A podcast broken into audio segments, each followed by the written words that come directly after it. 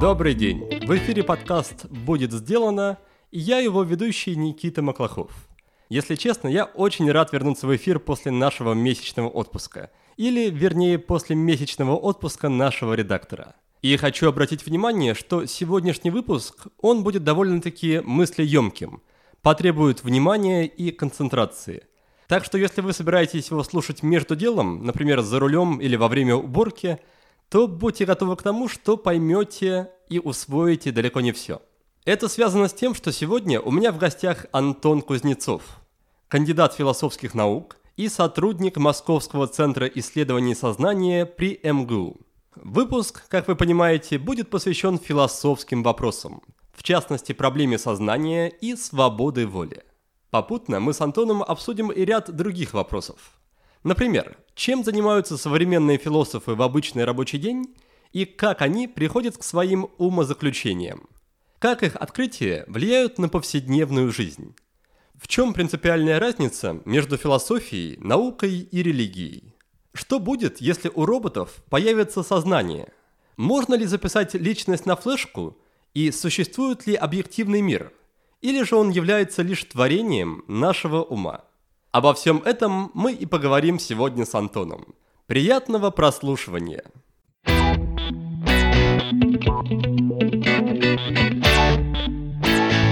Антон, привет. Привет, привет. Спасибо большое за приглашение. Ну что, давай тогда начнем. Расскажи, кто такой современный философ? Потому что, мне кажется, первое, что приходит на ум, это человек, который лежит на диване и рассуждает о бренности бытия, так, в общем-то, многие мои друзья думают, когда представляют мой рабочий день, э, видят меня сидящим на диване или за столом. В сущности, это не, э, не так уж э, далеко от правды. Кто такой современный философ, сказать довольно сложно, потому что видов философской деятельности очень много. И то, как мы делаем работу, разные философы, мы делаем ее очень по-разному. То есть для э, философии одна из больших проблем понять, что же делает э, разных философов философами. Сами считаю, что это вообще, вообще псевдопроблема. Потому что какая-то ветряная мельница. Нужно смотреть не на то, почему я философ, а на проблему, достойна она исследования или нет. Но э, если говорить о современной философии вроде меня и моих коллег, как мы делаем философию и как э, это выглядит, то э, выглядит это очень обычно. Во-первых, это исследование литературы, в которой, как правило, представлены какие-то аргументы в пользу той или иной позиции или какой-то проблемы. Например, вот есть проблема супервентности сознания на мозге. Мы пытаемся понять, супервентно, не супервентно, и есть разные аргументы. То есть мы смотрим, как э, другие исследователи отвечают на этот вопрос, э, реконструируем эти аргументы, оцениваем э, валидность аргументов. Это значит, что значит валидность аргумента? Это значит, что процедура, логическая процедура аргумента выполнена правильно. То есть какие-то дедуктивные методы применены правильно, нет ошибок. Э, выводе логическом. Если все хорошо, смотрим на статус посылок. Э, совместимы ли посылки между собой, э, можем ли мы принимать такие посылки исходные или нет и так далее. То есть это обычный концептуальный логический анализ, которым, в общем-то, в науке много кто занимается. Да? То есть... Получается, что логика – это главное орудие философа. Да? Логика – одно из главных орудий любого, скажем так, ученого. То есть э, сложно сказать э, или найти человека, который бы не пользовался логическим инструментарием. Другое дело, что в каких-то областях исследований применение логического аппарата имеет большее значение. То есть для философа тем более, потому что, там, например, если речь идет о моих коллегах, занимающихся там, медицинскими проблемами нейронауки, да, то это как э, презентация там, исследования может заключаться в том, что вот у нас такие-то вот картинки, вот такие данные, и, значит, вот это. И э, очень часто не стоит вопрос, а почему из этих данных следует вот это? То есть вот для философов, чем будет отличаться работа философа, что недостаточно просто сказать, ага, мы сделали эксперимент, эксперимент показал вот это, эксперимент подтверждает вот это. Нас будет интересовать, а почему он так делает? Какие процедуры вывода, какие посылки приводят нас к тому, что мы должны доверять этому следованию между полученными данными и результатом? И нет ли в этих данных, вот в самих данных, какого-то отклонения, потому что как таковых экспериментальных данных в чистом виде, как чего-то объективного, не существует. Это всегда результат интерпретации. И, может быть, здесь есть какое-то предвосхищение основания. Получается, что отчасти философия – это надзорный орган за наукой, да? Э, ну, я не любитель противопоставления философии и науки, потому что здесь возникает сразу вот множество псевдопроблем. Как мне кажется, что вопрос о том, что такое философия – псевдопроблема – так и вопрос о том, является ли философия наукой, тоже псевдопроблема, поскольку она вызывает какие-то бесполезные споры и пересуды. Мое мнение очень простое. Нужно смотреть на проблемы. Если проблема достойна внимания, если она требует исследования, решения, называйте как хотите – Хотите философией? Пусть будет называться как философия. Хотите называть наукой? Называйте это так. Но главное, что эту проблему надо исследовать. И вот возвращаясь к вопросу об э, деятельности философской, то, что мы делаем, да, повседневная жизнь – это оценка аргументов, построение своих каких-то аргументов, обсуждение с коллегами, то есть когда я не один там в комнате, например, сижу, да, мы можем собраться с друзьями, там использовать доску или просто сидеть и э, обсуждать, как это делать куда идти и так далее. То есть это обычная, на самом деле, научная деятельность, которая есть везде. Например, математики в этом плане очень близки философам. По поводу псевдопроблем, у меня в целом за то короткое время, что я соприкоснулся с философией, создалось впечатление, что философия – это о том, как взять какую-то простую и вроде понятную вещь и превратить ее в очень сложную. Ну, например, да, сознание, которое мы еще немножко обсудим. Для обычного человека сознание – это вопрос решенный. У меня есть сознание, все, все работает. А философы так просто не готовы с этим расстаться, да, начинают это усложнять, усложнять и доходит до такого, что вопрос становится просто неразрешимым на корню. Но это как раз скорее стереотип э, мышления людей о философии, о том, что философы все усложняют. Но я хочу задаться вопросом, когда вы слушаете, например, лекции по биохимии, вы понимаете, о чем идет речь? Даже научно-популярные лекции о биохимии. Понимаете, о чем идет речь? Понимаете терминологию специфическую? Разбираетесь в химии? Разбираетесь в том, как происходит симнаптическая передача во всех там э, деталях между нейронами? Нет. Но, но у вас не возникает вопроса, а, вы нейроученые, все усложнили. А возьмем, ну, а если медицину взять там, когда вам врач что-то говорит, вы же ни черта можете не понять из того, что он говорит вообще. Но на этом основании вы говорите, а, вы все усложняете. Это общая научная практика, вот э, если говорить о других вещах, усматривать проблемы там, где обыденное сознание их не видит. Это, в принципе, такое умение любого ученого, не только философа. Но кто-то пройдет мимо какой-то непонятной штуковины и не заинтересуется, а кто-то пойдет, увидит, обратит внимание подумал, блин, как это устроено, почему это так? И это не, только, это не только философия, это наука так устроена. Да, сознание для многих э, людей, может быть, не является вопросом, но для обыденного, обыденное мышление в принципе противопоставлено духу научного исследования, потому что одно из свойств обыденного мышления, да, это как бы жить вот в такой вот, не знаю, мешке, где везде есть э, готовые рецепты. Но как в науке, так и в философии нас интересует, а почему это так? И сознание, конечно, это то, что находится у нас прямо под ногами, является существенной частью нашей жизни. И, конечно, мы должны это исследовать. И, конечно, это не просто. Но это не просто не потому, что философия это все усложняет, а потому что мир устроен чертовски сложно. И обычно люди это понимают, что мир устроен чертовски сложно. В философии так много сложностей не потому, что философы там выпрыгивая из штанов хотят, чтобы именно было все вот так вот витиевато. Хотя есть, э, безусловно, такие коллеги, которых я сам, э, или стили философствования, которые я сам не очень люблю, да, где вот э, какие-то терминологические кульбиты начинаются. Да, я против такого, но тем не менее сложность философской проблематики связана с тем, что это специализированная научная деятельность, с разработанным теоретическим концептуальным аппаратом, который, естественно, без знания недоступен обычному человеку. Это нормальная ситуация для любой ветви научного знания. Дело в том, что мир, повторюсь, он чертовски сложно устроен. А философские вопросы, вот такие классические, это предельные, это фундаментальные вопросы. К сожалению, они непростые, они не могут быть простыми. И не потому, что философы так хотят. Потому что это результат честного взгляда на проблему. Ты уже упомянул логику, критическое мышление, то есть навык задавать вопросы э, по поводу, казалось бы, понятных и привычных вещей. Да? Упомянул все это как базис философского мышления, а на чем помимо этого строится фундамент твоих знаний, что, что еще нужно уметь, узнавать, изучать, читать, чтобы носить это гордое звание философа?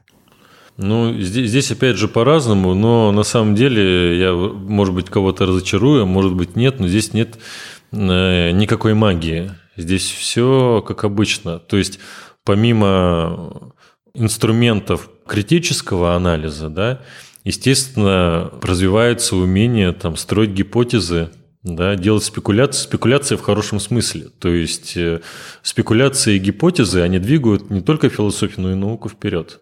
И насколько хорошо я умею выдвигать гипотезы, да, настолько хорошо у меня получается обогащать э, мое знание, и опять же, не только философия. Как этого достигать? Ну, естественно, это, во-первых, э, хорошее знание литературы, и второе, это просто активная работа. Это вот как, как стать олимпийским чемпионом? Много тренироваться. Как э, стать философом? Много заниматься философией. То есть помимо чтения, философия предполагает тесное общение с коллегами как часто бывает, там, не знаю, какой-то философ или там отставной инженер из глубинки узнал о том, что есть какая-то проблема философская. Но при этом вокруг не с кем об этом поговорить. Этот человек честно все попытался раскопать и разложить по полочкам. Но в итоге получается бурда.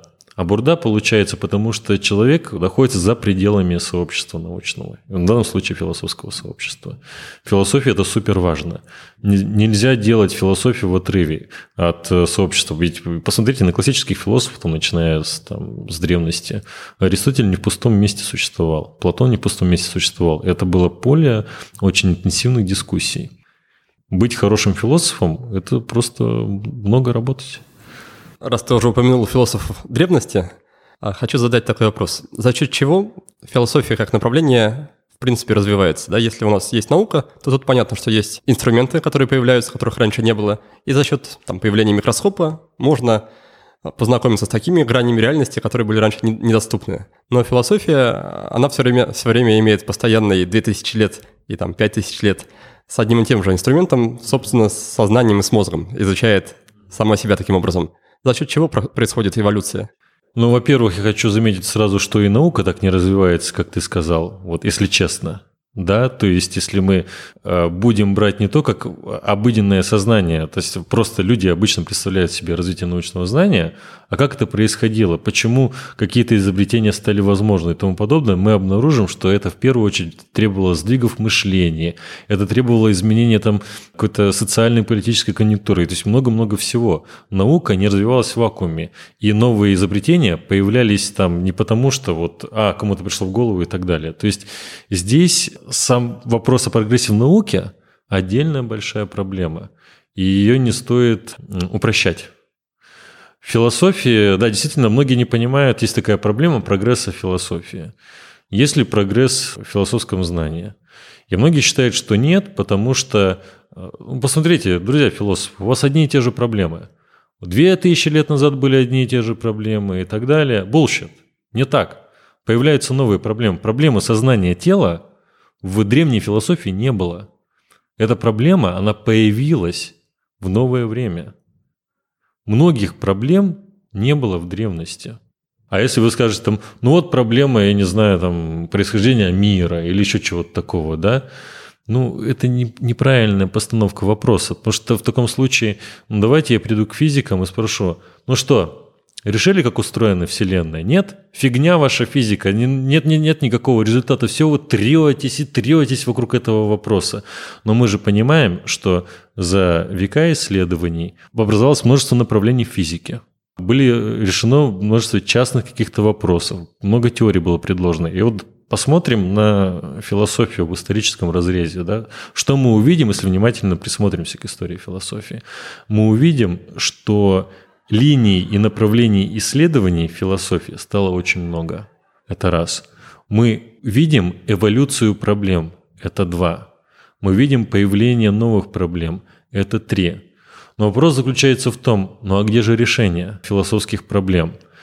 Ну, для этого нужно понять, э, в чем специфика э, философского исследования и как мы себе представляем э, результат решения научной проблемы. Да? Вот есть научная проблема, там, получить какой-то новый материал.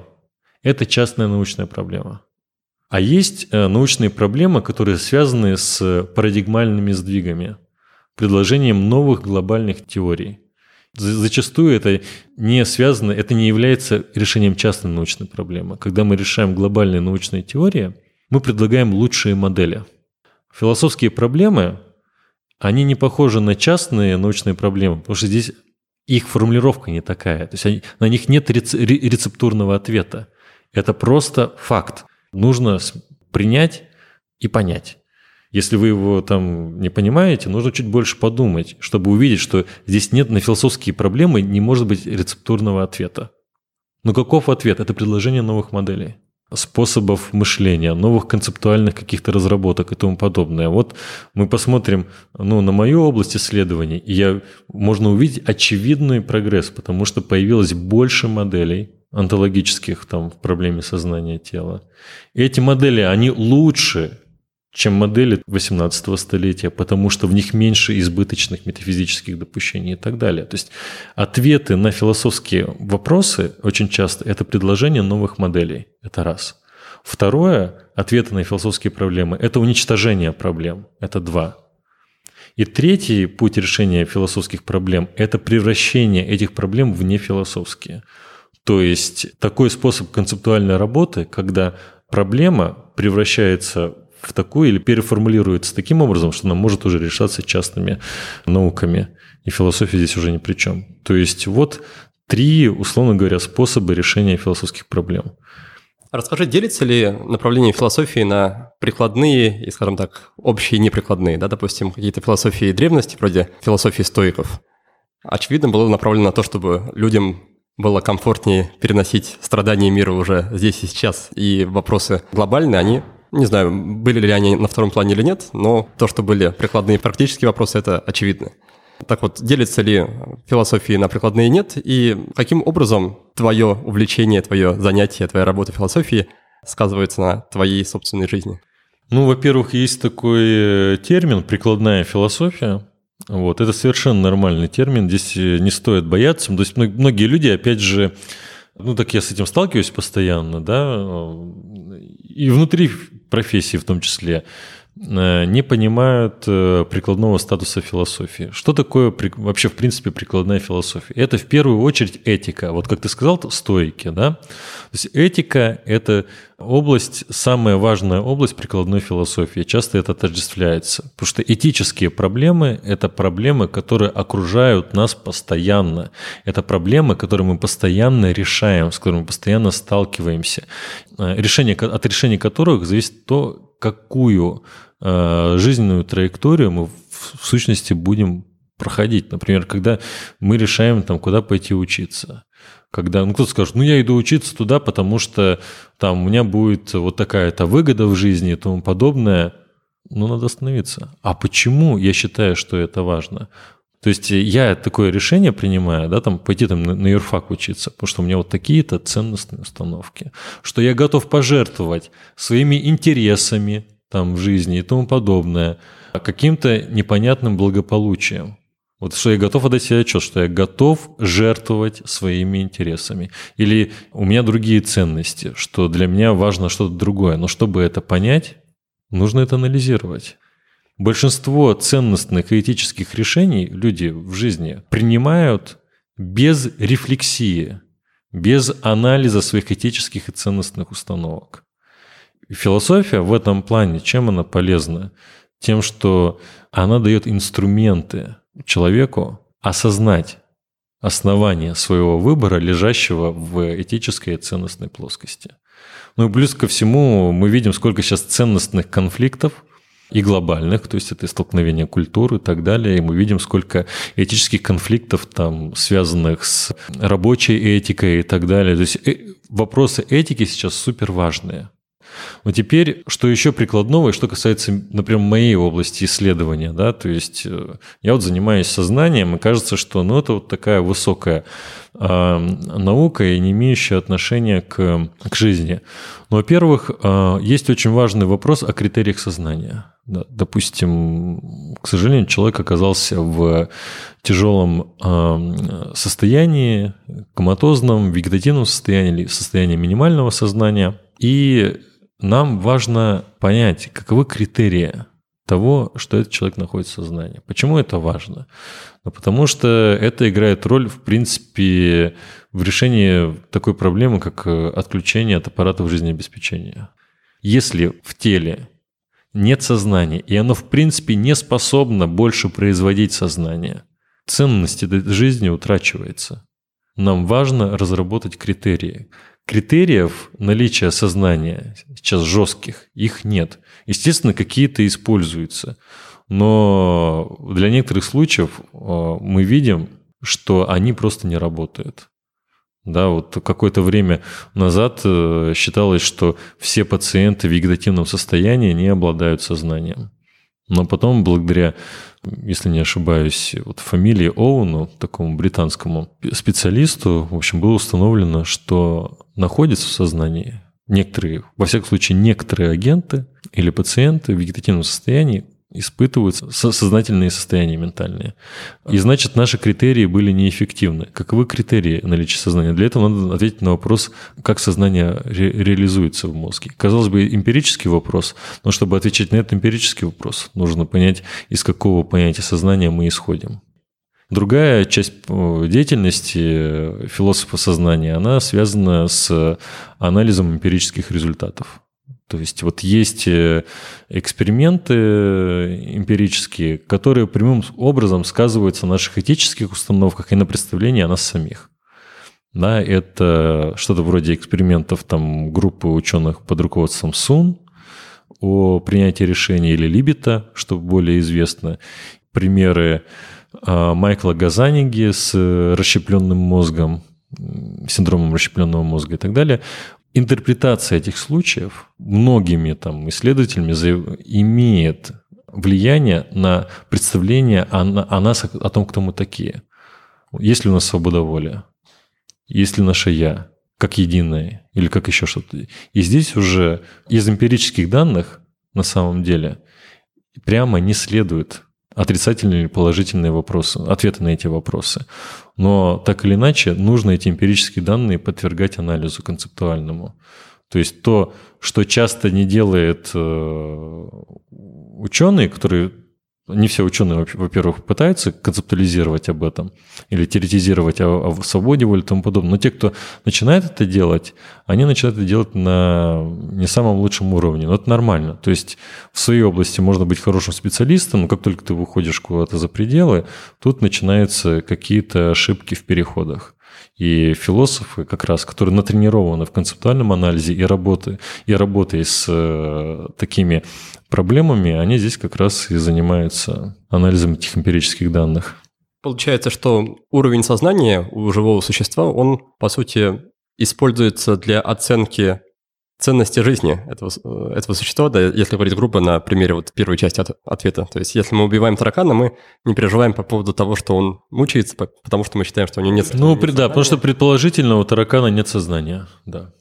И поэтому Э, можно убить. Но если вы уже, но если вы начинаете считать, что у тараканов есть сознание, прям вот серьезно, да, то вы можете заметить, что немножко ваши этические установки в отношении там тараканов, да, начинают меняться. Чуть-чуть, чуть-чуть да изменятся. Если вы допускаете, что у них есть какое-то сознание, если вы это допускаете, то какая-то эмпатическая связь уже возможна. Да, до сих пор помню задание в учебнике по по-моему, то ли биологии, то ли обществознании в классе в шестом-седьмом, где предлагалось представить, что вот вы убили комара, что вы чувствуете, убили там таракана, убили лягушку, и вот в какой момент у вас начнет возникать какое-то переживание. Ну да, тест на эмпатию такой, да. И получается, вполне с вашей философской точки зрения может возникнуть момент, когда мы будем считать, что если, например, у роботов есть сознание, то их ценность их жизни мало чем отличима от человеческой. Здесь проблема на самом деле двойственная. Даже не двойственная, а даже тройственная и настолько многослойная, что в паре слов и не скажешь. Но один из парадоксов заключается в том, что, скорее всего, роботы станут моральными агентами, то есть э, не только как бы какими-то машинами, да, а субъектами морали или такими существами, которым мы будем применять моральные установки, просто потому, что их уровень коммуникации станет с нами настолько высоким и сложным, что будет невозможно иначе к ним относиться как к неморальным агентам. Вот. И это может случиться до того, как мы признаем, что у них есть сознание.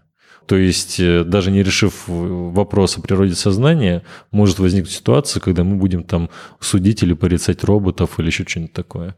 Ну, только единственное, будет разница, что если мы их осудим, то, например, э, просто разберем на запчасти и все, а не, а не пошлем в тюрьму на исправление. Ну, по крайней мере, уже можно переставать знаю, пинать роботов-пылесосов.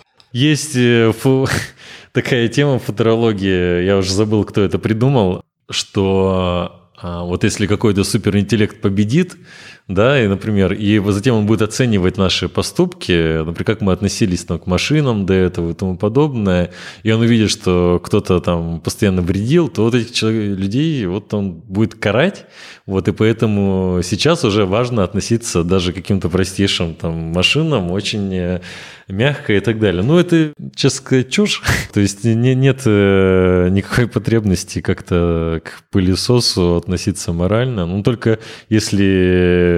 Разве что для тренировки ваших собственных этических и моральных установок, да. То есть, э, допустим, вы живете в космосе на корабле, допустим, да, и уже пять лет вертитесь э, среди этих пылесосов в принципе, если вы начнете относиться к каким-то машинам как к моральным агентам или тому подобное, вы просто будете тренировать э, вашу социальную активность и умение жить в обществе, да, потому что когда вы потом вернетесь, у вас же будет проблема социализации большая.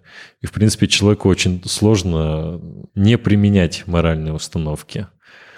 Но прямой необходимости, например, сейчас уже относиться там к смартфонам или к пылесосам как к моральным агентам нет.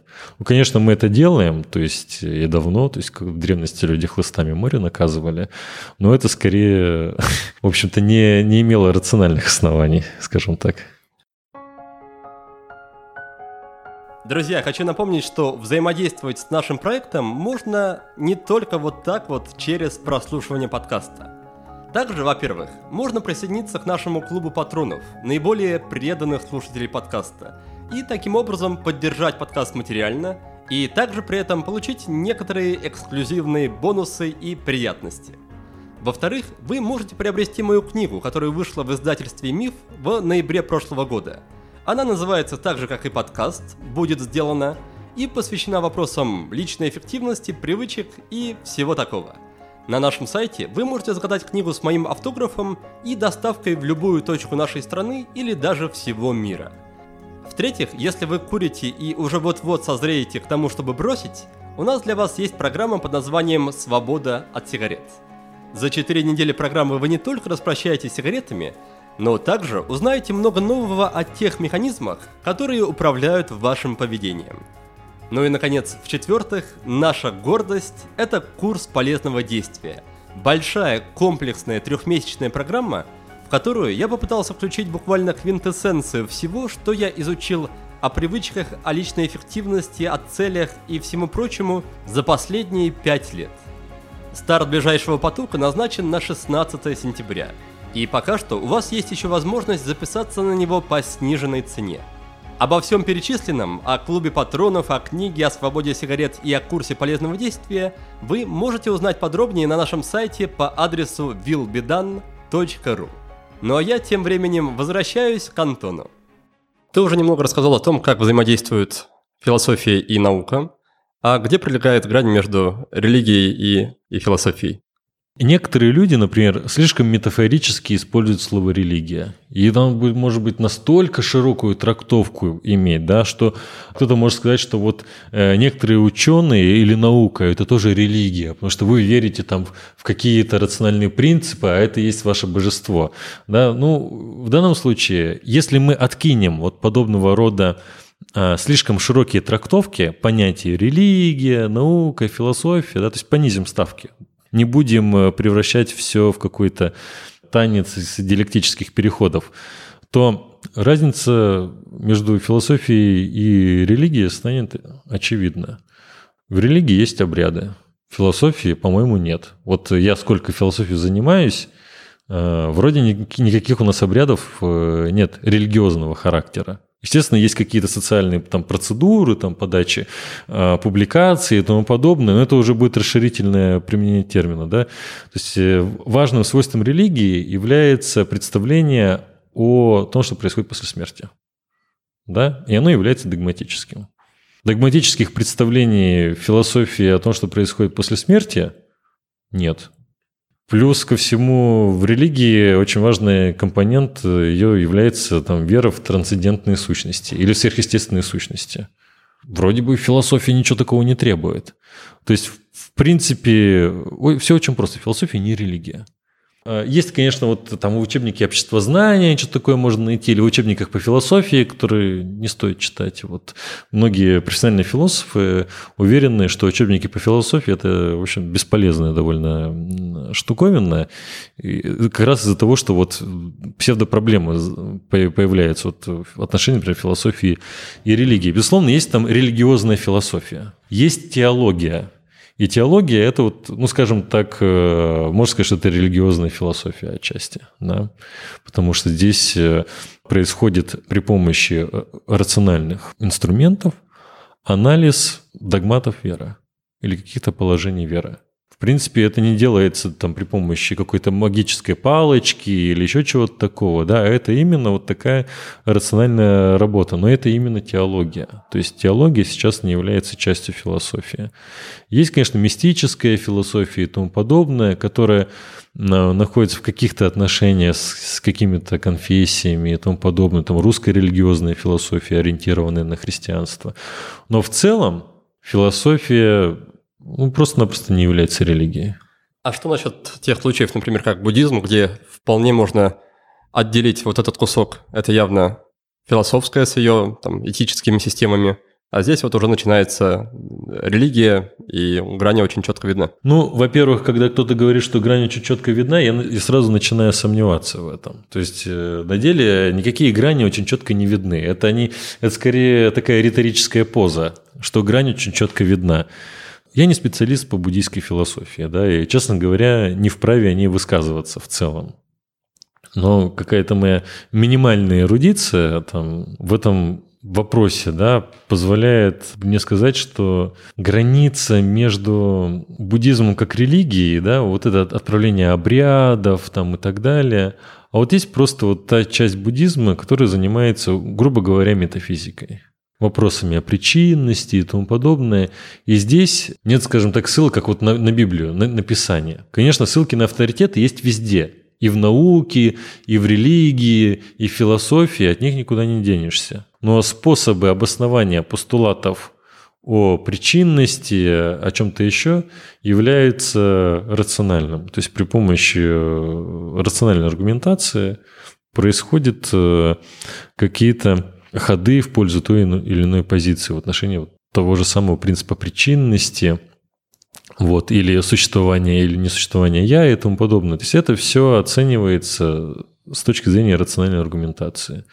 Но другое дело, что весь этот разговор как бы начинается исходя из попытки да, обосновать вот, собственно, э, религиозные, в сущности, буддийские положения. То есть все-таки сами-то они не ставятся под большое сомнение. Хотя вот честно сказать, вот это такое болото, потому что э, буддизм не похож на все остальные религии, потому что здесь нет вот как вот в христианстве догматики четкой, которой придерживаются все условно, хотя бы католики придерживаются каких-то догматов, да, там, православные там, и, и так далее.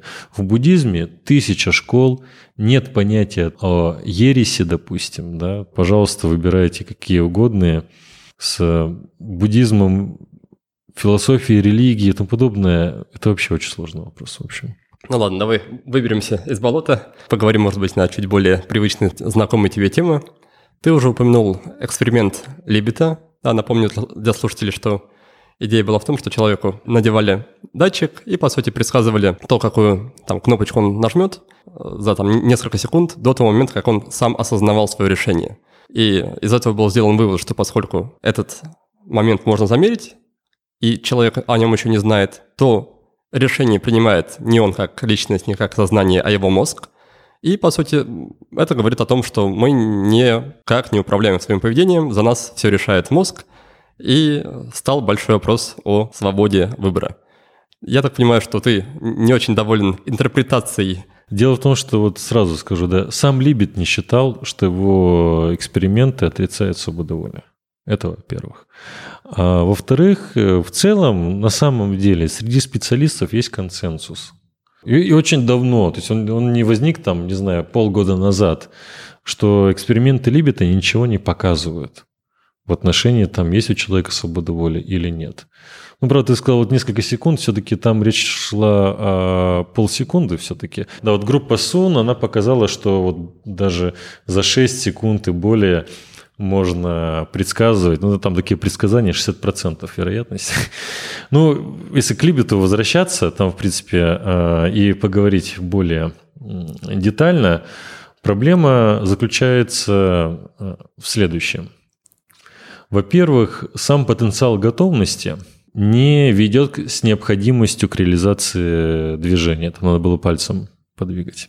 Вот. Во-вторых, там есть э, проблема с методологией, потому что определение времени было завязано на самом субъекте этого эксперимента, который смотрел на часы. Хотя, несомненно, что потенциал готовности возникал до осознания э, желания подвигать пальцем. Следующий момент э, заключался в том, что если мое осознание желания подвигать пальцем, ему предшествует какое-то, значит, э, процесс в мозге, значит, это осознание не имеет никакой роли. А теперь начинаем думать о, нашей обычной жизни. Вот когда я сейчас с тобой разговариваю, как ты думаешь, я успеваю подумать э, над выбором слов? Я не успеваю подумать над выбором слов.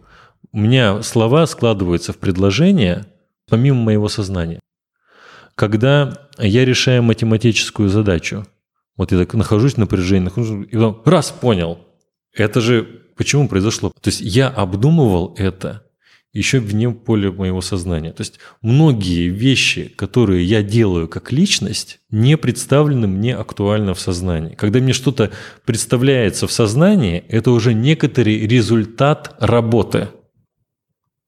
Так разве не в этом был как раз основной постулат? Так нет же. А, так основная идея заключается в том, что тогда мы отождествляем личность э, лишь и а, агента, да, принимающего решения, именно с а, сознательными состояниями. А это концептуальная ошибка. Потому что когда мы обратим внимание на реальный процесс принятия решений нами, да, мы обнаруживаем, что он имеет несколько компонентов. Сознательные состояния и несознательные состояния, которые тоже участвуют э, в процессе принятия решений. Когда я принимаю решение, там думаю, ага, вот так, я говорю, вот так я сделаю решение, да, Естественно, до этого ну, что должно произойти. То есть в голове какой-то процесс э, предшествовал ему. Да? И в принципе мы все понимаем, что наши действия, поступки не возникают из пустоты. Им предшествуют какие-то другие вещи. Естественно же предположить, что состояние прошлого влияют на то, как я буду вести себя в будущем. Это же никто не отрицает. Никто не отрицает. Ладно. И здесь то же самое. Да, прошлое состояние моего тела влияют на мое поведение. И это показывает эксперимент Либита. Это не новость. Но дальше возникает вопрос. А, так это не я, а мой мозг. Ну, во-первых, тогда в таком случае я противопоставляю сознание и мозг. И получается, что у меня в эксперименте есть э, гипотеза о сознании как о чем-то, что существует помимо всей физической истории мозга. Гипотеза, которая в принципе не является эмпирической и в принципе не может быть исследована эмпирическими средствами. Как только я противопоставляю сознание, которое целиком заключает и которое целиком определяет я, и мозг, я сразу же выношу сильнейшее онтологическое допущение, которое не может быть ни верифицировано, ни опровергнуто в рамках эксперимента. Но что я знаю о себе в нормальном смысле, да, и в нормальной гипотезе, что каждое мое ментальное состояние имеет физиологическое выражение. Не бывает ментальных состояний, сознательных, несознательных, у которых нет физиологического выражения. И если сознательных состояний нет, то не будет такого-то поведения. Например, если бы я не хотел двинуть пальцем, я бы не двинул. Потому что когда я хочу двинуть пальцем, когда я создаю, есть соответствующая этому желанию или состоянию физиологическая история. Если этого желания нет, то нет соответствующего физиологического компонента.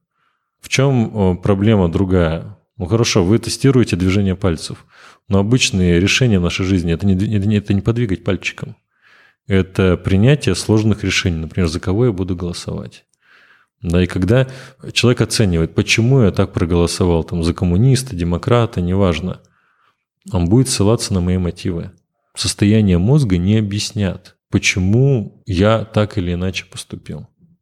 И когда э, я что-то осознаю, это формирует мои последующие модели поведения. Чем отличаются сознательные существа от несознательных? Много чем, конечно, но одна из характеристик – это количество моделей поведения, их гибкость, способность формировать новые поведенческие модели и редактировать их. Если я делаю что-то, находясь в сознании, я могу а, редактировать свою модель поведения, и в следующем там, моменте времени она будет лучше. Если я не нахожусь в состояниях сознания, я утрачиваю эту способность. Значит, наличие состояний сознания оно позволяет мне лучше себя вести и вносит реальный причинный вклад или каузальный вклад в то, как я себя веду. Значит, мои состояния сознания являются важными компонентами моего поведения. Вот и все. И вот такой контрафактический анализ. То есть, если я не нахожусь в состоянии сознания, то я буду вести себя иначе. Если я нахожусь в состоянии сознания, я веду себя иначе. То у нас здесь есть э, стулья, да, вот я сейчас встану, подойду к стулу и скажу стулу «подпрыгни». Он не подпрыгнет. Он не подпрыгнет никогда. Но если я вдруг там тебя попрошу, там, Никит, подпрыгни, пожалуйста. Ну, ты, может быть, тоже не подпрыгнешь. Но есть вероятность, что ты, что ты подпрыгнешь. Почему э, стул не подпрыгнет, а ты подпрыгнешь? А потому что у тебя есть дополнительная возможность контроля за своими действиями, которая осуществляется через сознание. Да, через то, что ты понял, что я тебе сказал. Я же э, не, не, не, сделал, не сделал бы так. Подпрыгни, схватил бы тебя э, за тело бы и подбросил бы вверх. Ну, если бы я был бы достаточно сильным. Я просто не знаю, сколько ты весишь, да? Это не так бы произошло. Это произошло бы, потому что я тебе сказал какую-то информацию, ты ее понял и принял решение подпрыгнуть. Вот. И стул, и ты, вы оба физические системы но ты физическая система с, другим, э, с другой способностью контроля, у которого стула нет. Вот и все, свобода воли есть. Если мы просто не будем перегружать метафизические наши понятия и, и использовать нежизнеспособные понятия для оценки тех или иных проблем, то тогда многое станет ясно. Вот э, когда люди критикуют свободу воли, они думают о какой-то магической силе, которая где-то вторгается в физические процессы и тому подобное. Но это же даже не может быть гипотезой, которую я в рамках моего опыта могу проверить. Это вообще не гипотеза. Когда я думаю о свободе воли, я думаю о особом роде контроля, что я являюсь источником и автором своих э, действий, что мои состояния сознания играют в этом роль. И это легко увидеть, почему это так. И легко понять, почему эксперименты Либета это не показывают, потому что они исходят из неправдоподобных онтологических установок и просто из концептуальных смешений. Из того, что, например, если я что-то могу предсказать, сейчас последний вот аргумент, если из того, что я что-то могу предсказать, да, то значит нет свободы воли. Вот опять же, вернемся к ситуации с выборами. У меня есть там друг коммунист, завтра выборы.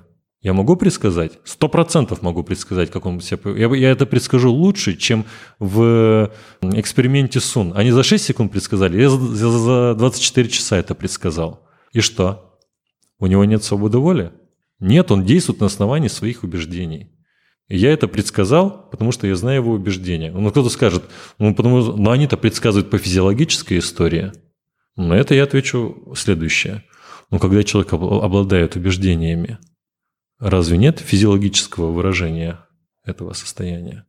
Есть. Если вы считаете, что у убеждений нет никакого физиологического трека, и они должны действовать как-то в вакууме и пустоте, вы сразу же накладываете очень сильные онтологические ограничения, не жизнеспособные, не когерентные. У, вс- у всего, что с нами происходит, есть физиологический трек.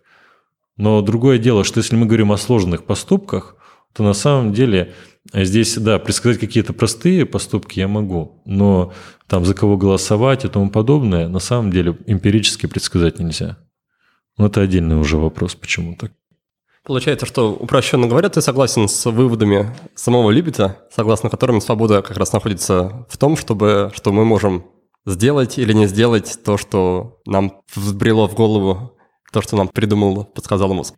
Нет, нет, нет, я с э, Либетом не согласен, потому что он считает, что здесь место для свободы находится в том, что есть э, возможность отмены, да, то есть если это там полсекунды и так далее, то за это время может как бы отменить это, да, и не подвигать пальцем, потому что это очень большое время. Но нет, мое представление о свободе заключается в том, что надлежащий концептуальный анализ, он просто показывает, что мы делиберации, размышления, да, там, Э, сознательные состояния, убеждения являются причинными компонентами моих поступков.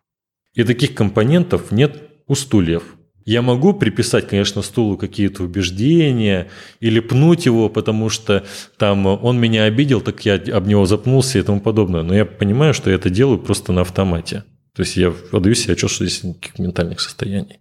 То есть свобода воли – это в первую очередь особый род контроля над своими действиями, что я, как агент, являюсь источником своих действий. Но я не противопоставлен своему мозгу. Потому что когда я думаю, что-то происходит в моем мозге. То есть это просто ложное противопоставление. Просто я существую на разных уровнях. Вот мое тело Мое тело – это атомы и молекулы, мое тело – это система органов, а это уже нельзя редуцировать к атомам и молекулам, да, и э, мое вот это вот тело – это вот я с какими-то убеждениями, желаниями, там, представлениями религиозного характера и тому подобное, которые тоже нельзя редуцировать к нижележащим уровням описания. И это все вместе я. Это ничто не по отдельности. То есть это не разные, как бы не бутерброд из разных слоев, а это все одно и то же – просто по-разному описываемые, хотя бы по-разному описываемые. Тогда какого рода эксперимент, на что он может быть вообще направлен, да, мог бы показать, что свобода воли, например, есть или точно нет?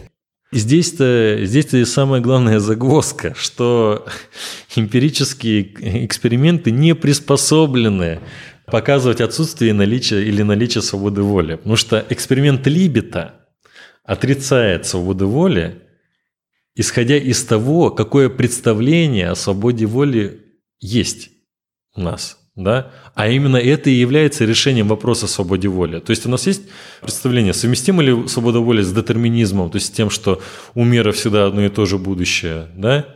или несовместимо. Если, и это есть проблема свободы воли. И если я являюсь компатибилистом, то есть исхожу из того, что детерминизм совместим со свободой воли, то никакой эксперимент не сможет опровергнуть наличие свободы воли. Да, он будет показывать, что у наших поступков есть детерминация. Он будет показывать, что у каких-то сложных наших действий, связанных с, там, с мотивацией и тому подобное, есть физиологическое выражение. Да, есть. Но это не, это не отрицает наличие свободы воли. Если мы внимательно поймем, в чем она заключается – то есть э, в данном случае эксперимент почему опровергает наличие свободы воли? А потому что мы уже исходим из такого метафизического решения проблемы свободы воли, где уже на старте ясно, что она невозможна. Для этого уже даже эксперимент не нужен. То есть если эксперимент показывает отсутствие свободы воли, на самом деле он уже не нужен для этого. В чем дело? То есть э, наличие или отсутствие свободы воли не является прерогативой эксперимента. В принципе. Такого эксперимента нет. Ну, я знаю, что наверняка э, это сейчас спровоцировало не только тебя, но и слушателей там на какие-то возмущения и тому подобное. Ну, может быть, нет. Э, в таком случае я просто э, хотел бы ну, если интересно, вот почитать статьи моих э, замечательных коллег э, Александр Мишура о нейронаучных данных и свободе воли. То есть вот надо просто погуглить немного. И Мария Секацкая, замечательный специалист из Санкт-Петербурга. Вот. У нее тоже есть статья про это. У меня есть, но ее лучше не читать, я, может быть, новую напишу. Вот так. Ты считаешь, что такой подход, который, по крайней мере, продвигается активно нейрофизиологами, об отсутствии свободы воли, он принесет больше вреда, чем пользы? Вот опять же, вот, знаешь, извини, что я постоянно критикую за то, что ты говоришь, вот, но в целом нейрофизиологи вообще ничего такого не продвигают. Большинство нейрофизиологов вообще ничего не говорят о свободе воли. Вот если понять, как устроена как, жизнь обычного нейрофизиолога, он не занимается там свободой воли, вот это вот, то есть э, вообще не высказывается об этом. Нейрофизиологи, которые говорят о свободе воли, и вообще о чем-то таком философском, их вообще очень мало. Белые вороны среди своих, то есть философствующий нейрофизиолог – это вообще аномалия, скажем так. Хотя, может, кто-то со мной захочет не согласиться. Но так, ну, так или иначе, какие-то следствия имеет, да. К сожалению, память у меня не к черту. Вот, но были исследования, да, где люди, вот, людей убеждали там, в том, что вот они не несут моральной ответственности, нет у них свободы воли. И тогда их поведение меняется. То есть если вы считаете, что у вас нет свободы воли, да, что ваши решения ни на что не влияют и тому подобное, вы начинаете вести себя иначе, вы становитесь безот... менее ответственными, менее мотивированными и так далее. Во-первых, такое следствие, да, но другое следствие заключается в том, что если мы доверяем подобного рода выводам, мы мифологизируем науку. Это очень важно. То есть очень важно понимать, на какие вопросы научное исследование может давать ответы, а на какие не может. Потому что если мы вдруг начнем думать, что прямым образом, подчеркиваю, прямым образом, научное исследование дает ответы на метафизические вопросы, тогда мы превращаем науку в нечто наподобие религии. Это очень опасно. Наука должна оставаться наукой. Мифологизации научного знания не должно происходить. Очевидно, что я и другие обыватели, которые соприкасаются с такими темами, они делают свои выводы или там формируют свое мнение на основе наиболее социально активных представителей этих наук и на основе тех людей, которые более открыто этим делятся, более открыто просто контактируют и занимаются, скажем так, пропагандистской деятельностью. И, например, отчасти то имя, которое у меня на слуху, и я слышал в твоих интервью, что ты к этому человеку почему-то относишься предвзято, да, заодно сейчас – может быть, пояснишь, это Сэм Харрис или Сэм Харрис, не знаю, как правильно его произнести. Вот этот человек, который, ну, по крайней мере, насколько я знаю, он работает и на стыке философии, и на стыке нейрофизиологии, пишет книги, в том числе про Вот знаете, знаешь, как говорят про триатлон? Если ты хочешь быть э, одинаково ничтожным сразу в трех видах спорта, то займись триатлоном. Вот то же самое. Такие э, э, многостаночники, они всегда вызывают подозрения, потому что это, э, как правило, выливается в поверхностный анализ. Вот, э, ну, слышал наверняка такой вот миф о деятелях эпохи Возрождения, что вот они были такими энциклопедистами, такими вот... Это миф. То есть они, конечно, с удовольствием высказывались о многом, но они просто одинаково плохо знали все сразу. Вот э, кто такой энциклопедист. И то же самое, вот Сэм Харрис, на мой взгляд, он просто рубит э, бабло, очень такими эмоциональными аргументами. А вот, посмотрите, у нас здесь связь с мозгом. Ну, конечно, есть связь с мозгом. Ну и что? Что из этого кричать-то? Помимо связи с мозгом, надо, наверное, проанализировать, там, в чем суть проблемы, там, ознакомиться с ней и тому подобное, но этого он не делает. То есть его задача, как некоторые популяризаторы иногда делают, науки известные, немного эпатировать публику, привлекать ее радикальными тезисами. И это, это то, что он с успехом делает. Он провоцирует э, людей на вот э, сдвиг э, своих каких-то корневых убеждений, например, о свободе воли, о, кто, о том, кто мы такие, тому подобное. И в принципе это полезно, потому что это играет на руку философии. Философия из-за этого становится более востребована. Но в целом, так, если серьезно относиться к самому Харрису, ну, конечно, это вот в отношении его философских тезисов это чистый и неприкрытый дилетантизм. Но в этом ничего страшного нет. То есть я, например, дилетант э, э, в нейронауке. Что плохого в том, чтобы быть многостаночником? Ведь ну, как можно изучать, например, и корректировать науку и выводы из нее, если ты в науке а. не, ничего нет, не знаешь? Нет, я, я, я говорю о том, что какая обычная связь есть. Естественно, если каким-то образом человеку дарованы экстраординарные таланты, я совершенно не против. Пожалуйста, можно быть там олимпийским чемпионом сразу в нескольких видах спорта. Можно, а можно быть вот выдающимся ученым в нескольких видах спорта. Но это не случай Сэма Харриса. Он не выдающийся ученый. Он просто супер талантливый такой агрегатор как научного знания, каких-то вот таких вот потирующих идей и тому подобное – вот кто такой Сэм Харрис. Это не ученый. У него хорошее образование. Он э, действительно, насколько я помню, у него степень есть и тому подобное. Но это человек, который не делает науку сейчас, в принципе. И он говорит не, собственно, не только о науке, а он, говоря о науке, пытается делать далеко идущие мировоззренческие выводы. Из экспериментальных данных не следует мировоззренческих выводов. Они следуют только если вы приняли те или иные концептуальные установки, так-то и так-то решили какие-то философские проблемы. Но об этом же речи в его книгах нет. Об этом речи нет. То есть он просто именно э, на основании такой эмоциональной больше аргументации и вот такого эпатажа да, и выкидывания экспериментальных данных пытается решать философские проблемы. Философские проблемы решаются не так. Философские проблемы решаются серьезным, концептуальным и логическим анализом. Во всяком случае, в той области, которой я занимаюсь. И этого у Сэма Харриса нет. Вот и все. Читателям, э, которые любят э, Сэма Харриса, опять же, я ни, нисколько не против э, его, пожалуйста, я считаю, что в любом случае лучше его прочитать, чем вообще ничего не читать, это точно, и это классные книги, стимулирующие мышление. Мой коллега Артем Беседин – опубликовал э, рецензию вот на последнюю книгу о свободе воли Сэма Харриса. Она есть на сайте Центра исследования сознания hardproblem.ru. Ее можно найти и прочитать, и понять, каковы вот э, претензии к Сэму Харрису. Более того, его же близкий друг Дэниел Деннет верит в свободу воли. И не только верит, а написал книгу о свободе воли и предоставил аргументы, почему свобода воли есть. А Сэм Харрис не таков. Просто популяризатор, просто человек, который не разбирается в философии. Но вот ничего такого страшного нет.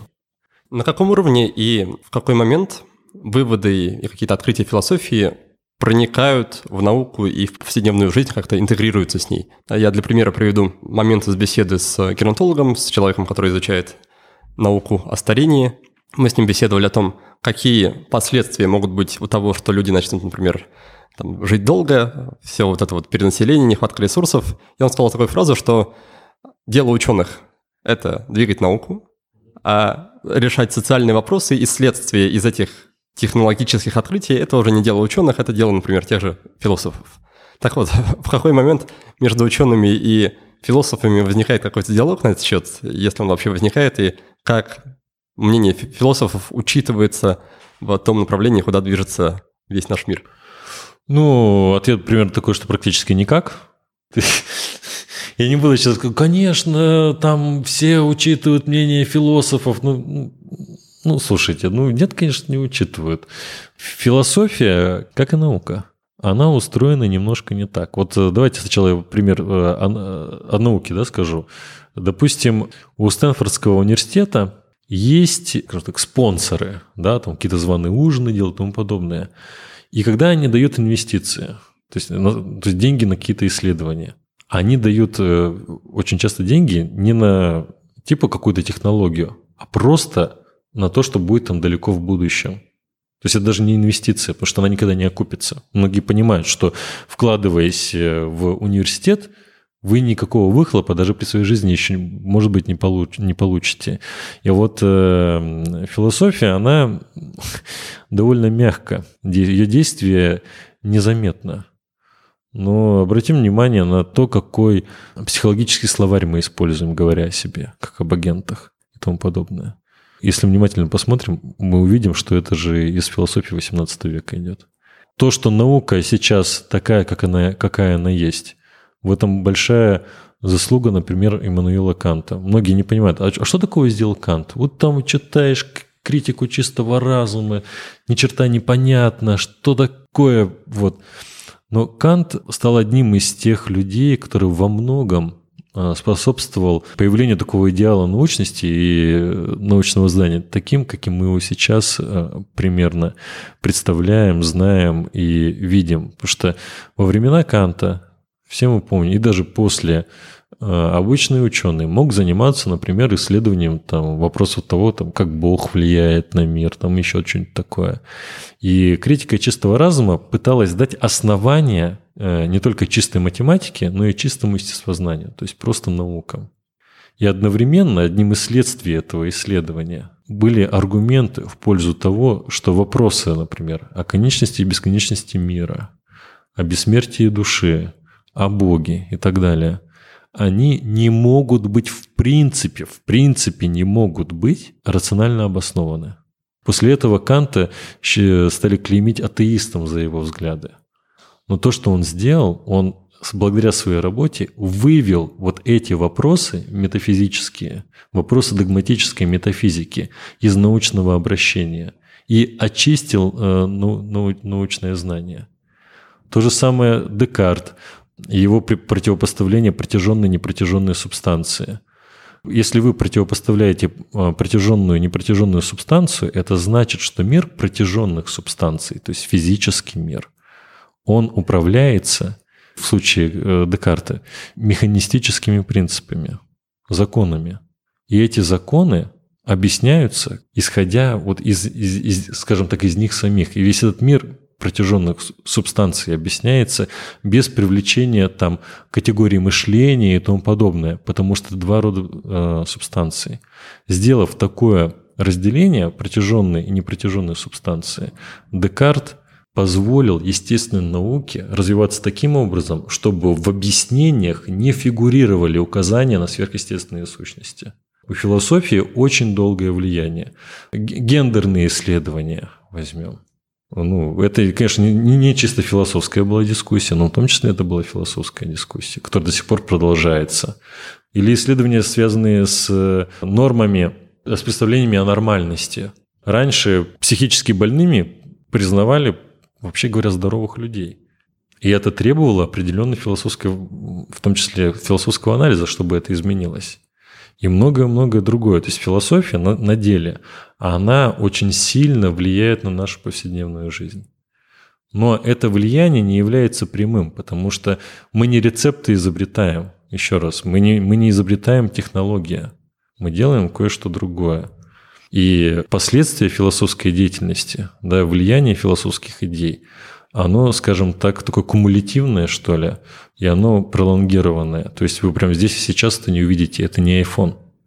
Спасибо за пояснение. И вот спустя час, даже чуть больше беседы, мы с тобой добрались до твоей темы прямой. Это философия сознания.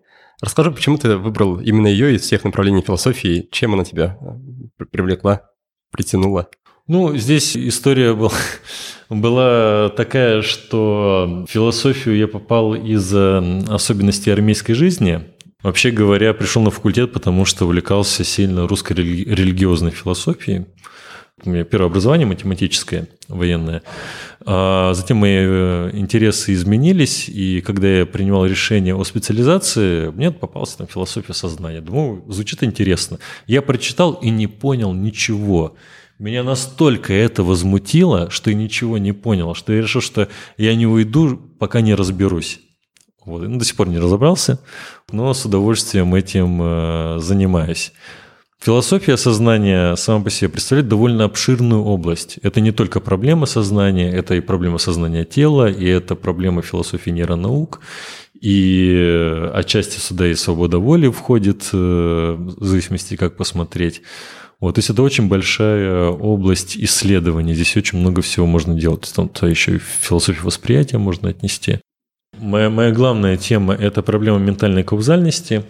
Это проблема того, как сознание, как ментальные состояния в целом могут быть причиной или причинными компонентами совершения поведения или поступков. Вот это такой базовый метафизический вопрос.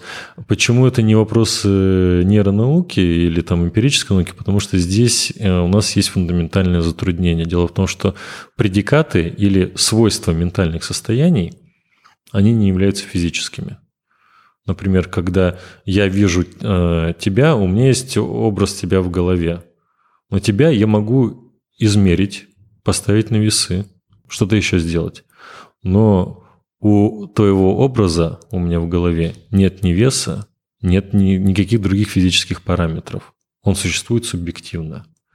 Его характер существования отличается от всего, что существует в физическом мире, от всего физического. Как тогда ментальные образы или вообще в целом ментальные состояния могут быть компонентами поведения? Ведь и из того, что я говорил о, о свободе воли, прямо следует, что сознательное состояние является причинными компонентами поведения. Но вопрос в том, не, не в том, являются или нет, а в том, как это может быть. Как это может быть концептуально. Как это, как это возможно вообще, в принципе. Вот это проблема ментальной каузальности. Плюс я занимаюсь э, такими новыми антологиями э, сознания. Это панпсихизм, это представление о том, или такая ветвь решения проблемы сознания тела, что сознание является универсальным и фундаментальным компонентом Вселенной. То есть мы не можем редуцировать сознание к физическому именно потому, что сознание настолько же фундаментально, насколько фундаментальны базовые физические принципы. Третье – это противоположная стратегия, иллюзионизм, который исходит из того, что наше представление о сознании как о том, что существует каким-то особым способом, является э, результатом когнитивной ошибки. Ну и плюс вот э, некоторые проблемы с нейронауками. Вот здесь вот мы с Константином Владимировичем Анохиным часто очень контактируем. Немного по определениям. Сознание и личность – это по крайней мере, философии разные вещи? Да, конечно, это разные вещи, разные, да, это разные вещи, да.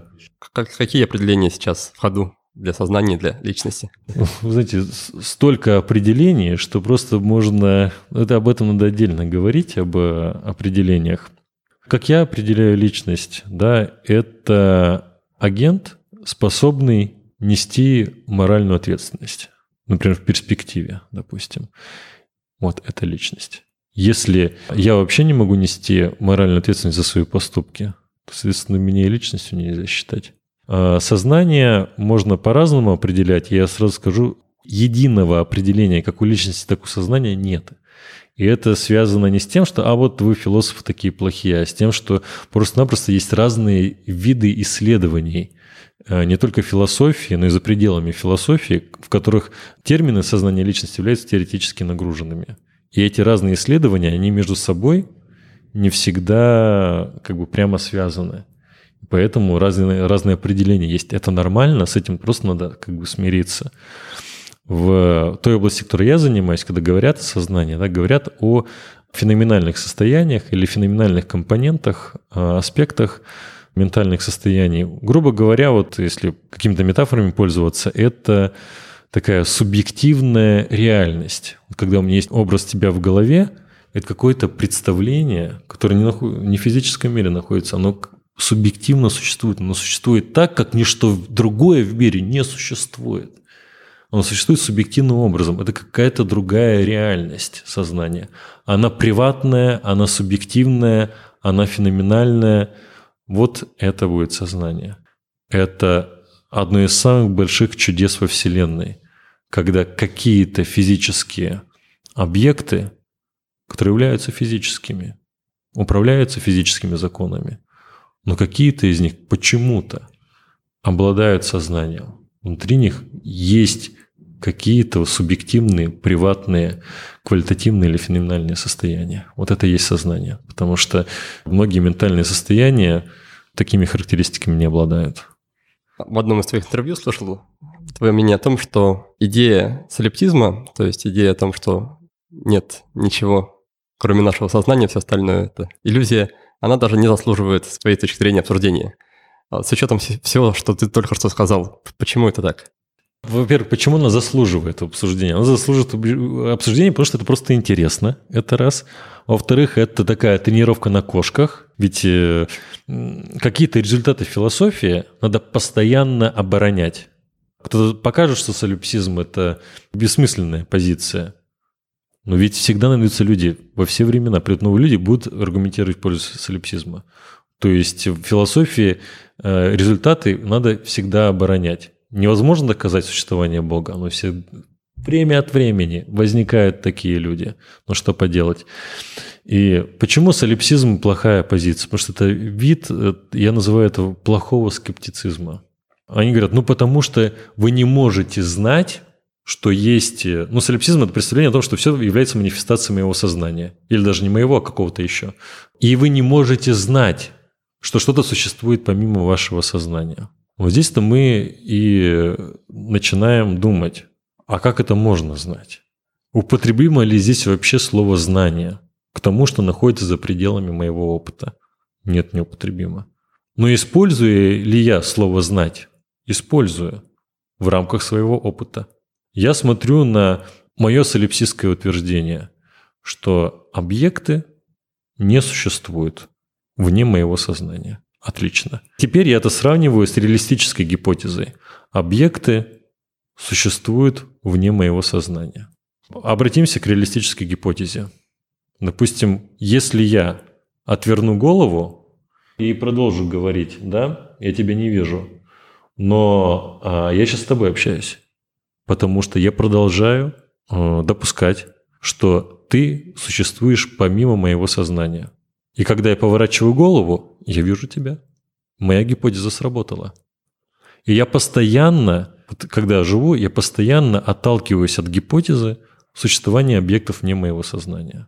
Если бы их не существовало, допустим, да, то как бы я мог разговаривать с тобой? Например, откуда я знаю, что значение слов русского языка вчера, допустим, сейчас точно такое же? Или когда я моргнул, и опять значения русского языка не потеряли свой смысл. То есть они все, все еще смысл тот же самый. Откуда я это знаю? Но я придерживаюсь этой гипотезы. Как минимум, хотя бы. И она работает. И реалистическая гипотеза, ну это я просто сейчас коротким путем иду, да, она постоянно работает. Меня спрашивают, почему ты говоришь, что э, объект существует не меня? А я говорю, а потому что я действую в мире так, ну, на допущение того, что не существует. Он говорит, ну они же могут не существовать. И вот когда человек говорит, что они могут не существовать, я говорю, ну скажи почему? Какие у тебя доводы есть?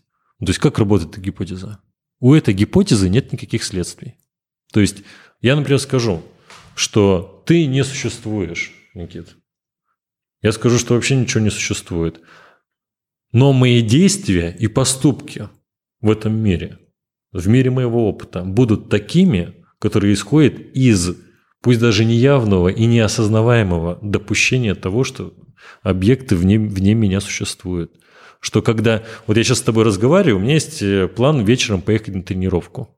Откуда я знаю, что когда я приеду на, на метро в университет, там будет э, здание экономического факультета, где есть тренажерный зал? Откуда я это знаю? Ну, прямую, достоверно, я не знаю, но я, но я знаю это в нормальном смысле. То есть в том плане, как я употребляю слово «знать» а не в каком-то мифическом смысле. Но никогда не работает гипотеза солипсизма. Никогда. То есть у меня вот есть две гипотезы. Одна работает, а человек говорит, нет, все манифестации моего сознания. Как вы это будете доказывать? Вот я хотя бы доказываю так. Вот эта гипотеза и ее следствия, они работают. Следствия вашей гипотезы никогда не работают. То есть все-таки практическая применимость и отображение гипотезы в реальном мире, они являются факторами, да, на которых строится рассуждение. Ну да, но, но в данном случае это не только практическая применимость, это базовая организация моего опыта. Она реалистическая. Вот в чем дело. Реализм – это не предметы, которые существуют за рамками моего опыта, да? Я о таких предметах знать не могу. Я о Боге знать ничего не могу, потому что это трансцендентальное существо, которое внутри опыта, ввиду своей бесконечности и так далее, может, просто не может быть представлено. Ну так, чтобы знать, что это точно Бог. Я не могу этого знать. Я знаю объекты через свой опыт. Но мой опыт объектов, он реалистический, он не солипсистский. Вот в чем дело. То есть мир моего опыта, он не только в практическом смысле – он в базовом, фундаментальном смысле является реалистическим. Вот в чем дело. Хорошо, а если применить этот же самый подход к идее о том, что личность человека – это иллюзия, и не будет ли очевидно, что действовать и жить в таком ключе, оно гораздо более комфортно и эффективно, чем когда мы представляем, что личность – это то, что реально существует, и что за это стоит держаться. Да, ведь если мы считаем, что личность – иллюзия, можно ни с кем себя не сравнивать, не париться по поводу того, что о тебе думают, если тебя, в принципе, нет. И, в общем-то, душевный комфорт приобрести так гораздо быстрее. Ну, здесь есть противоречие, потому что ты говоришь, личность – это иллюзия, поэтому я не парюсь. Это, а кто не парится это тогда? Термин. Так нет, это, термин, да, Но... это термины, можно сказать, да. ну это термины, и все, все, все, постоянно такие отговорки используют. Ну это на самом деле, ну ты понимаешь и так далее но исключить разговора о себе, например, если я не существую, да, если меня нет, значит, мною может быть кто угодно, но кто угодно не может быть мною. То есть, например, сейчас э, войдет мой друг Артем Беседин, я говорю, здорово, Антоха, не получится. Он скажет, ты что делаешь? Ты почему меня Антоном называешь? Я не Антон. Или, Никита, я тебя буду называть там Марией, например. Ты можешь, я не Мария, я Никита. И ты точно это знаешь как только я тебе начну предлагать такие вещи, да, ну, раз тебя нет, то значит, я могу тебя заместить. А не получается, потому что ты есть. И, ну, ну, ну например, вот смотри, ты решил там, купить хлеба, и ты взял и купил. То есть, во-первых, было реальное действие в физическом мире, да, и это действие в качестве своих компонент имеет э, не только там физиологию, но потому что ты там подумал, мне надо купить, мне надо там туда-то сходить и так далее. Вот это и есть личность. Другое дело, что если... Тут надо понимать, э, в чем разница. У нас же нет э, двух экстремумов, да, и противоположных точек зрения. Либо личность – это какая-то субстанция, вроде души ментальная, либо это иллюзия. Есть же куча промежуточных точек зрения. А, из того, что личность является, не является ментальной субстанцией, не следует, что личность сразу иллюзия. Личность существует, все нормально. Вот смотри, а, представим какого-то родителя или просто маленького ребенка делиберативно, да, то есть по рассуждению, понимая моральный статус своих поступков, предвидя наказание, насилует преступник. Он понимает, что он делает, абсолютно понимает, что он делает. Потом его ловят, допрашивают и, тому, и, и дальше его осуждают. Почему? Потому что он морально ответственен. Почему он морально ответственен? Что является одним из оснований? Потому что человек, который насиловал ребенка, человек, которого, на котором производилось следствие, и который затем пошел в тюрьму, это один и тот же человек. Это одна и та же личность. Это, это не другой человек. Если личность – это иллюзия, что, и мы все разделяем это мнение, да, ну, я там пошел, вот, то есть, ну, я, вот этот человек пошел, изнасиловал девочку, убил, разрезал, в банке посолил и тому подобное. Потом все сказал, ну, ребята, но меня не существует. То есть, э, и тогда это никто не сделал. И сейчас вы никого не судите. И все таки «А, да, окей, точно. Вот что означает э, гипотеза «личность – это иллюзия». Если личности не существует, тогда никто не насиловал девоч- девочку. Это просто физическая история произошла какая-то. Но на деле кто-то это сделал. Это кто-то сделал.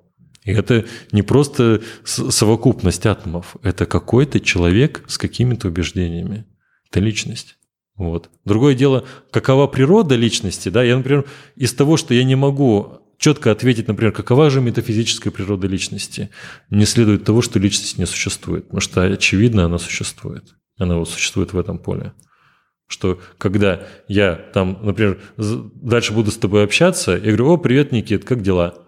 Я узнал именно тебя. именно того самого человека, с которым я сейчас общаюсь, и с которым переписывался до этого. Не другого человека. Это ты. Ты существуешь. Ты личность.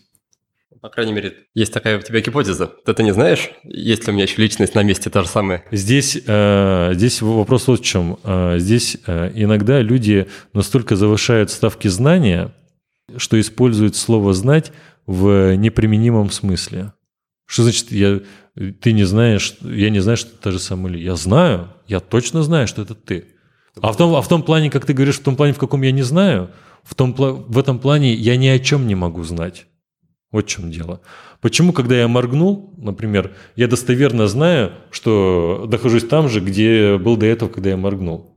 Вот само понятие достоверного знания здесь тупое. То есть это просто не, это, не, то понятие знания, которое мы не используем. Если мы будем использовать слово «знать» в том смысле, в каком мы обычно это используем, да, вот я знаю это, я знаю это, и я пойму, что мои критерии знания, которые я обычно, в жизни обычно использую, применимые к тебе, а они применимы по тем же самым основаниям. Я знаю, что ты тот же самый человек. Вопрос в том, как ты существуешь. Вот это уже вопрос метафизического исследования. Продолжение этого вопроса, какое твое мнение на одну из серьезных проблем на повестке, которая звучит так. Что делает личность одной и той же на протяжении всей жизни, несмотря на все процессы, которые происходят у нас внутри и в том числе в нашем мозге, все эти непрерывные физиологические и прочие изменения? Подходов здесь э, масса, и, к сожалению, я сам попадаю здесь в лагерь философов, которых сам не очень люблю. Такой тип философствования, синтезировать и создавать какие-то философские кентавры.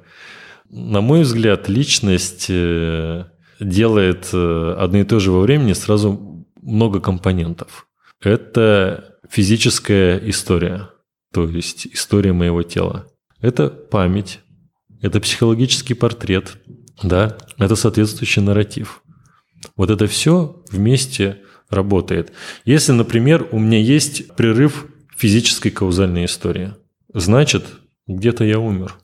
Если моя физическая каузальная история заканчивается, это точка смерти. Как насчет идеи о том, что каждые 7 лет тело абсолютно обновляется. А, так здесь же, здесь же физическая каузальная история непрерывная. Она идет, идет обновление и тому подобное. Речь идет о принципиальном прерыве. Все, закончилось. Сгнило, рассеялось. Сожгли в крематории и развеяли по ветру. Вот. Это конец истории организма физической. Конечно, организм может меняться, там что-то и так далее. Это понятно. Но это, здесь нет прерыва физической истории. Как только прерыв наступает, это смерть. То же самое с э, психологическими состояниями, с памятью и так далее. Да? То есть мы от, когда мы оцениваем, почему этот человек та же самая личность. У меня есть, есть пример Сайфера из «Матрицы», если помнишь, это предатель. И, допустим, у него все получилось. Одно из условий его контракта – это стереть память. То есть он живет такой прикольной жизнью, но ни черта не помнит о своем предательстве и тому подобное. Но между Сайфером вот этим и до совершения преступления есть непрерывная физическая история, тот же самый психологический портрет, и при тех же самых обстоятельствах этот бы человек, он бы принял бы такое же решение о предательстве. И когда я ловлю его да, там, допустим, и говорю, я тебя сейчас буду судить, он говорит, я ничего не помню. Он говорит, чувак, ну потому что ты в прошлом совершил делиберативное действие, чтобы этого не помнить, но это все еще ты. Это все еще ты, потому что это твое тело, это, это твоя психика. И ты являешься бенефициарием тех преимуществ от этого Сайфера 1. Потому что Сайфер 1 был убежден в выживании Сайфера 2. Он делал это ради себя, не ради другого. Если это один и тот же человек, а это один и тот же человек, значит, он несет ответственность. И значит, это один, одна и та же личность. Он был убежден, как, как мы делаем вывод, что он выжил? А, мы делаем вывод, что он выжил, э, один и тот же психологический портрет и непрерывная каузальная история физическая. Здесь этого достаточно. А, мы, мы, поверь, постоянно что-то забываем. Но забыть все, например, там, у меня просто не получится. Даже если я, у меня будет ретроградная амнезия, я все равно не, не, не забываю все. У меня остаются существенные детали моего психологического портрета, которые образованы моей соответствующей историей. То есть я тот же самый человек, который скажем так, очень много забыл из своей истории. Но это та же самая личность живет. То есть с этой позиции ты, в принципе, э, разделяешь, разделяешь чаяние биохакеров о том, что можно будет перенести свое сознание, свою личность в какое-нибудь другое тело? Ну, в том-то и дело, что нет, потому что э, здесь надо понять, что именно имеется в виду. Если это подразумевает нарушение одного из критериев, например, вот прерыв физической истории каузальной, это смерть. Все, здесь выживание не происходит. Если это вот там, не знаю, какое-то постепенное там превращение, там добавление каких-то деталек в меня и тому подобное, да, то здесь я еще допускаю выживание личности. А если это типа какая-то загрузка... Где пролегает граница между постепенным и радикальным изменением каузальности? То есть, если условно там чего-то там выудил, да, там на флешку, не знаю, записал, и потом вставил в другое, то вот эта вот личность, вот эта личность, она умерла. Но потом возникла новая личность, с теми же самыми психологическими характеристиками и с той же самой памятью. Но это новая личность. Вот эта личность умерла. Но для, для многих это, это очень неясно. Потому что многие ассоциируют себя со своими психологическими состояниями. Но мои психологические состояния – это мое тело. Все мое тело, все, все телесные мои привычки – это моя психология. Это все вместе. Я не только здесь в мозге, я во всем теле – я во всем теле, я существую как это самое тело. То, каким образом существует это самое тело, формирует и мой психологический портрет, и мои убеждения, и в обратную сторону. То есть э, многие просто исходят из какого-то очень абстрактного понимания о личности. Вот и о том, как мы существуем. Но личность существует не только там в какой-то части мозга. Личность – это во всем теле. Все мое тело определяет меня, делает меня уникальным. Если оно перестает существовать, и выключается там мое сознание и тому подобное, погибаю я. То, что, возможно, появится там кто-то с такой же самой памятью, да, допустим, да, он будет себя идентифицировать как Антон Кузнецов. Но это будет Антон Кузнецов номер два. Но другой вопрос в том заключается, что а, у нас нет оснований верить, что такое в принципе возможно.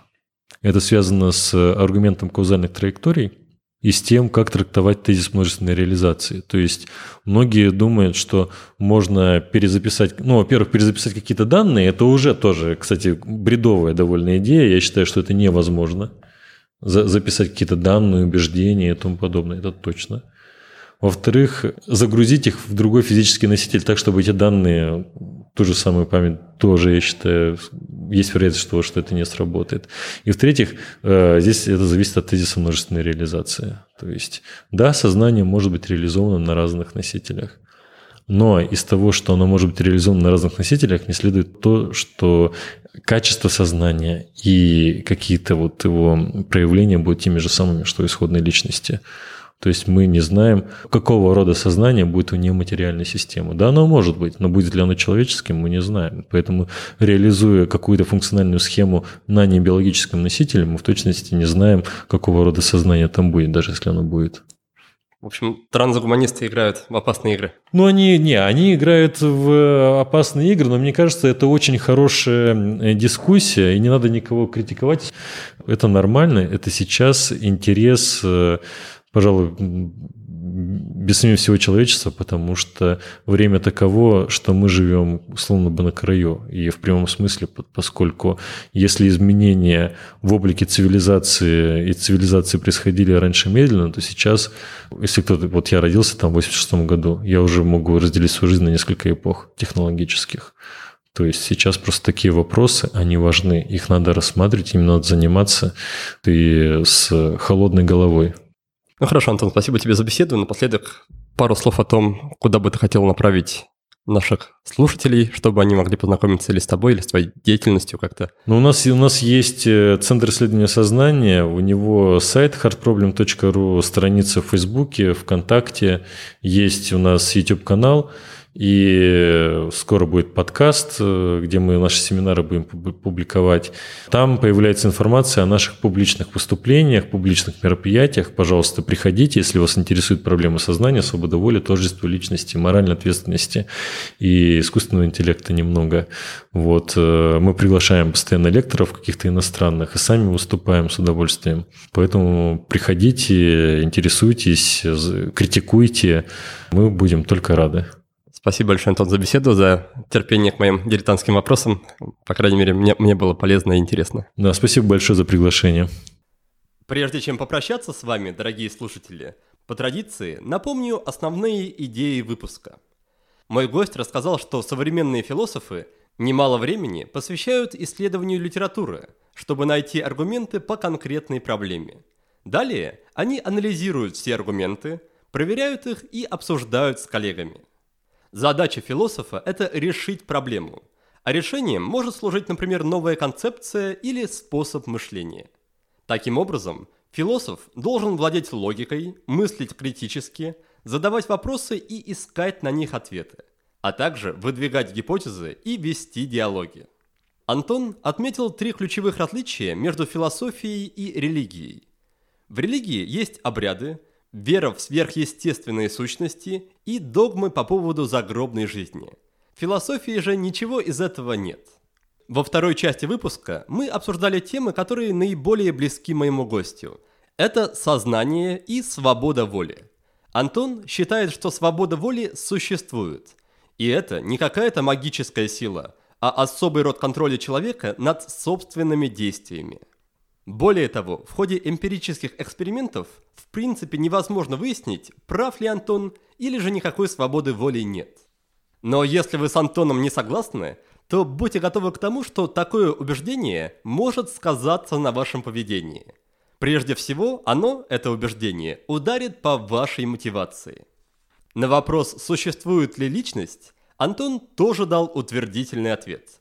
Личность, по его словам, это агент – способны нести моральную ответственность за свои действия. Время идет, а личность человека остается той же, поскольку сохраняется история тела, память, психологический портрет и нарратив. В общем, наш философский разговор оказался довольно оптимистичным, хотя и не таким простым. Но, как сказал Антон, вины философов в этой сложности нет. Это просто сама жизнь так устроена. На этом на сегодня все. До встречи в следующем выпуске. Успехов! Thank you.